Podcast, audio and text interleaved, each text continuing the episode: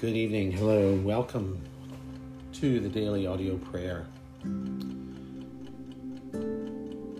We are going to be spending time this evening praying through the book of Isaiah, Remembrance of Grace, the section in Isaiah chapter 63 on remembering God's grace. And then the prayer of a minor prophet, a prayer that was written by A.W. Tozer in 1950 that he prayed. We will be using that. And then finishing up with a prayer from Psalm 1. So let's begin with prayer of a minor prophet. I'm so glad you're here praying with me. This is a highlight of my day, and as busy as it has been with moving for me, I'm always refreshed and relieved when I sit down with this family. So let's begin and come to our Father in prayer. This is the prayer of a man called to be a witness to the nations.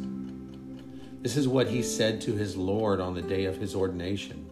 After the elders and ministers had prayed and laid their hands on him, he withdrew to meet his Savior in the secret place and in the silence, farther than his well-meaning brethren could take him. And this is what he said, and this was from Tozer, as on the day of his ordination. O Lord, we have heard your voice and we are afraid. You have called us to an awesome task in a grave and perilous hour. You are about to shake all nations in the earth and also heaven, that the things that cannot be shaken may remain.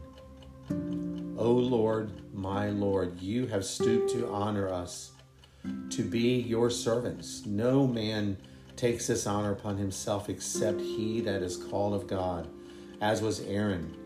And you have ordained us to be your messengers to them who are stubborn of heart and hard of hearing. And they have rejected you, the Master, and it is not to be expected that they will receive any of us who are your servants. We are all called. Our God, we shall not waste time deploring our weakness nor our unfitness for this work. The responsibility is not ours, Lord, but yours. But you have said, I knew you, I ordained you, I sanctified you, and you have also said, you shall go to all that I shall send you, and whatever I command you, you shall speak. And who am I to argue with you, or to call into question your sovereign choice? For this decision is not ours, but yours, O Lord. So be it, your will, not ours, be done.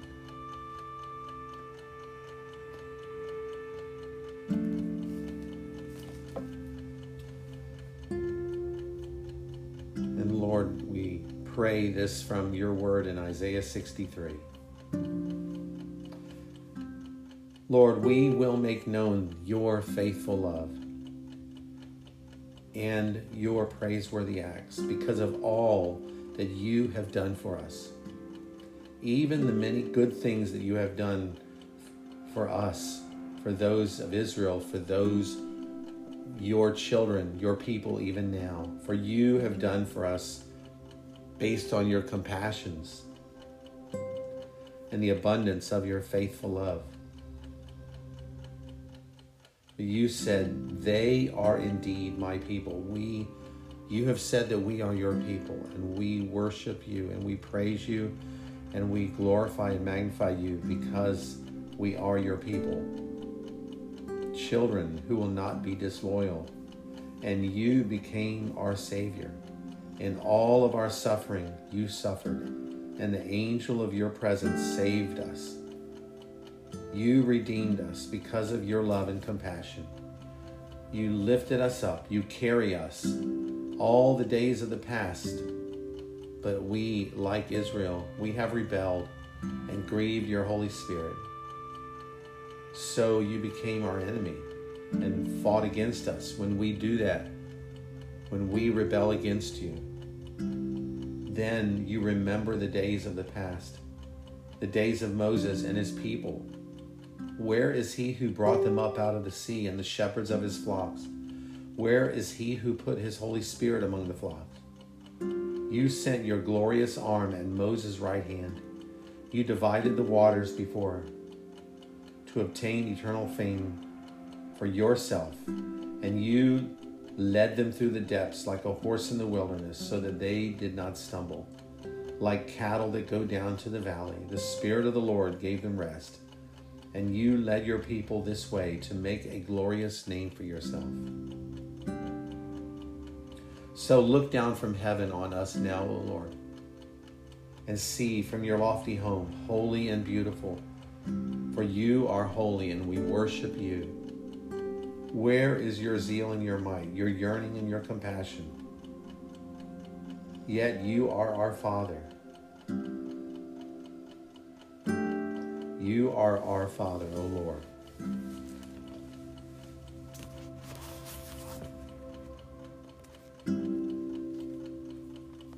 Merciful and heavenly Father, you who have created us into blessedness and sovereign felicity, and have given unto us your holy law to be the only rule and measure whereby we should live well and godly. Make us by your good grace to renounce our own carnal and fleshly desires and all evil company, eschewing the way of sinners, that we may bring forth such fruits of the Spirit, that being always under your holy protection, we may have perfect assurance and confidence that when your Son, Jesus Christ, shall appear to divide the goats from the sheep, we may be accounted among the number of them that are redeemed by his blood. So be it. So you who have given unto us your dear Son to be our Lord and King, grant, we beseech you, that you would destroy and dissipate by your marvelous wisdom all enterprises devised and directed against him throughout this whole work, in this whole world, and make us so to profit and grow in your holy law and doctrine, that in all fear and reverence we may serve you, that in the end we may attain to that endless joy which we hope to receive through the same Jesus Christ, your Son. Amen. And Lord, we, as we bring these prayers before you and are reminded through Isaiah of your grace and your mercy, we are so like the people of Israel, for we have rebelled in our hearts. We have turned aside. We have rejected you many times, and because of that, even though you love us, you forgive us. When we are rebelling, we make you our enemy, and we don't desire the things of God, and we're fighting against you in vain. So may we turn again unto you once again. Turn unto you and forsake all of our sin, Lord. Forsake all of our rebelliousness, everything that the devil, that the enemy puts before us to turn us away from you. And Lord, we pray that you would bless us, you would heal us, that you would look with favor on us, for we are poor and needy. We need you. We are dependent on you, Lord. And today, as we pray, as we petition you, we pray that for your people who are here, who are listening, who are praying together, that you would be merciful and gracious, that you would forgive us our sin, that you would draw us near to you by the light of the gospel, by the light of prayer, that we would see clearly where we are, so that we could walk without stumbling. Lord, we desire to stay pure and holy and close to you. For there is safety, and there is contentment. There is joy. Lord, fill us with that joy now. Fill us with the desire for only you, Lord. May we be ready, prepared in holiness. And may our lives reflect and shine the light of Jesus. We ask all of this in the name of Jesus. Amen.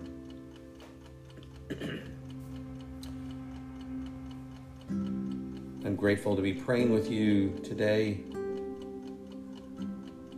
Pray that you would have a blessed day, morning, wherever you are. And I would ask for prayer myself, that you, as a family, would pray for me, that I would be healed of whatever sickness has got me, and that I would be able to get back up and do what I need to be doing. And pray for me that I would stay close to God, close to the Lord, and in holiness and purity, and that I would be reminded to be praying for those that need a touch from God. So thank you for that. Thank you for praying for me, and we will talk to you tomorrow.